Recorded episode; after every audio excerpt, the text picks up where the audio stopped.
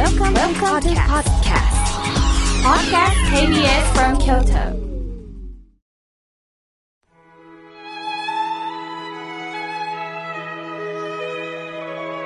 改めまして、僧侶の河村明慶です。さて、今日の法話のテーマは、あなたの夢は何ですか？についてお話をいたします。さて、今年もあと1ヶ月と半月となりました。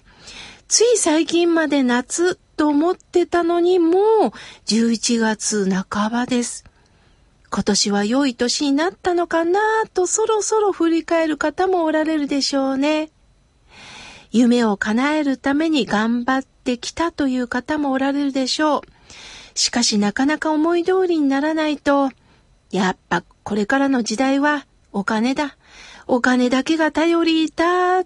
と、お金持ちになりたいという気持ちを持つ方もいるでしょう。するとある人は宝くじで3億円当てたいと思ってる方、または投資で一攫千金という方もおられるでしょう。しかしそう簡単に叶えられる夢ではありません。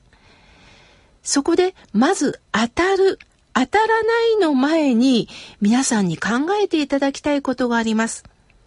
いざ3億円当たったら皆さんどうしますか？どんな使い道がありますか？あるお笑いタレントさんが書いた本が大当たりして印税2億が手に入ったという話を聞いたことがあります。しかし、3年も経たないうちに使い切ってしまったっていうんです。使い道がない場所に突然舞い降りたお金は必ずまた別の場所に飛び立ってしまうということなんです。幸せを求めることも一緒なんですよ。あれを手に入れたい。素敵な人と結婚したい。いや、最後の人生、再婚して幸せになりたいと夢をお持ちの方もいるでしょう。例えばあなたにとって理想の人に出会えたとしても、その理想の人をあなたは受け止めることができますか？私の知人が、もっと賢い女性と結婚しとけばよかったとおっしゃいました。私は賢い方があなたの妻になったとして、その賢い女性をあなたは受け止めることができるんでしょうかね？と突っ込んだことがあります。この私が受け止める準備をしていないと、相手は逃げていくかもしれません。あの大きな仕事が欲しいと夢見るとします。しかし何の準備もしてない状態でその仕事ができるでしょうか？誰かの紹介で仕事をいただいた。何かで注目を浴びた。しかし、その仕事を使いこなすことができるんでしょうか今注目を浴びてる方は、やはり私たちがわからない中で努力や気遣いをしておられる方ばかりです。私たちはついついお金や才能や幸運を求めますが、求めるばかりで、いざ与えられると、それを使いこなせない可能性があります。そこを考えましょう。大切なのは欲しいという前に、それを受け止める、使いこなせる私を育てていきましょう。そのためには準備をしましょう。そのためには焦らないことです。今は上へ上へと上り詰めることを強いられる時代となりました。しかし成果ばかりを求めてしまうと肝心な足元が崩れていくことにもなるんです。いつだったか、Slow is Beautiful っていう本をね、読んだことがあるんです。内容は、遅いということは美しいというのです。ともかく一旦立ち止まって自分自身の生き方を見つめる。もっとゆっくりと生きようではないかという提案です。本当の豊かさとは忙しくすることでは決して満たされるものではないんですよ。私たちが生きている時代、これはある意味で非常に豊かな時代となりました。しかしその豊かさという言葉の意味はほとんど経済的に満足するという豊かさしかないんではないでしょうか。経済的な豊かさとは決してこれで十分満足ということがない豊かさです。お釈迦様も欲は底なしとおっしゃいました。もらってもまだまだもらいきれないというものが必ず人間の中には潜んでいるんです。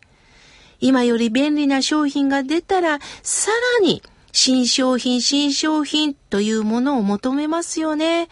すると知恵を振り絞ってどんどんいい商品を出さなければならない。すると、一つのものを大切に使うということができなくなるんです。じっと一つのことを見ていくということもできなくなるんです。スピードと効率だけでしょうかね。ひたすら忙しく生きると足元にある今を大切に生きることができなくなるんです。親鸞上人というお坊さんも最初は山で修行をしていました。しかし修行をすればするほど上に登れば登るほど自分の煩悩は取れない自分自身の心の奥底に何もないということに気づきました。ある時決心をして下山したんです。下へ下へ降りていったんです。この下山っていうのはね、諦めではないんですよ。下へ進歩したんです。皆さん山登りの経験があると思います。山を登る時っていうのはね、やはり先のことしか見えてませんよね。頂上はどこなんだ？あ目的地はどこなんだ？というその先を一生懸命見ます。悪くはないんですが、やはり浮かれてる状態です。今度は下山するときには、こけてはならぬということで、足元を見ますよね。そしてコツコツコツコツと自分はこんだけ登ってきたんだなということを振り返りながら足元を見ながら降りていきます。そして着いた時には、ああ、つけた安心っていうのがありますよね。大地につく。これを落ちてつく。落ち着きと言います。私たちが本当に落ち着けるところというのは、大地に足をしっかりと下ろせたところなんです。より新しく便利なものを手に入れたい、その気持ちはわかります。手に入れた時が生きがいにあるようにも感じてしまいます。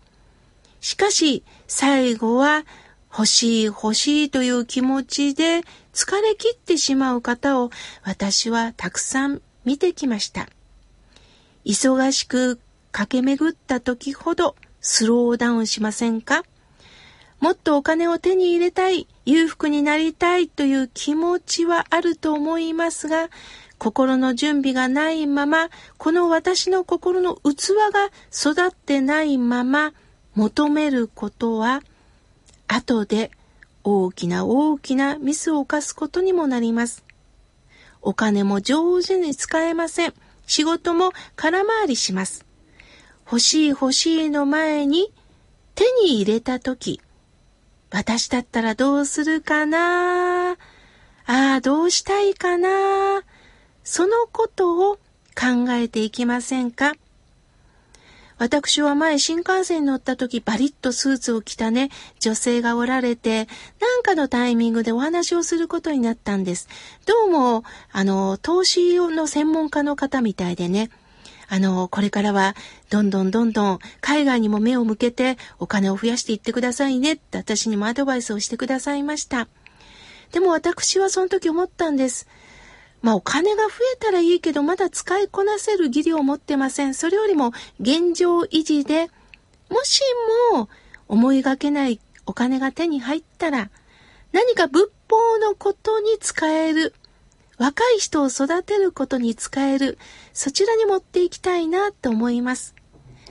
夢に人と書いて、儚いと書きます。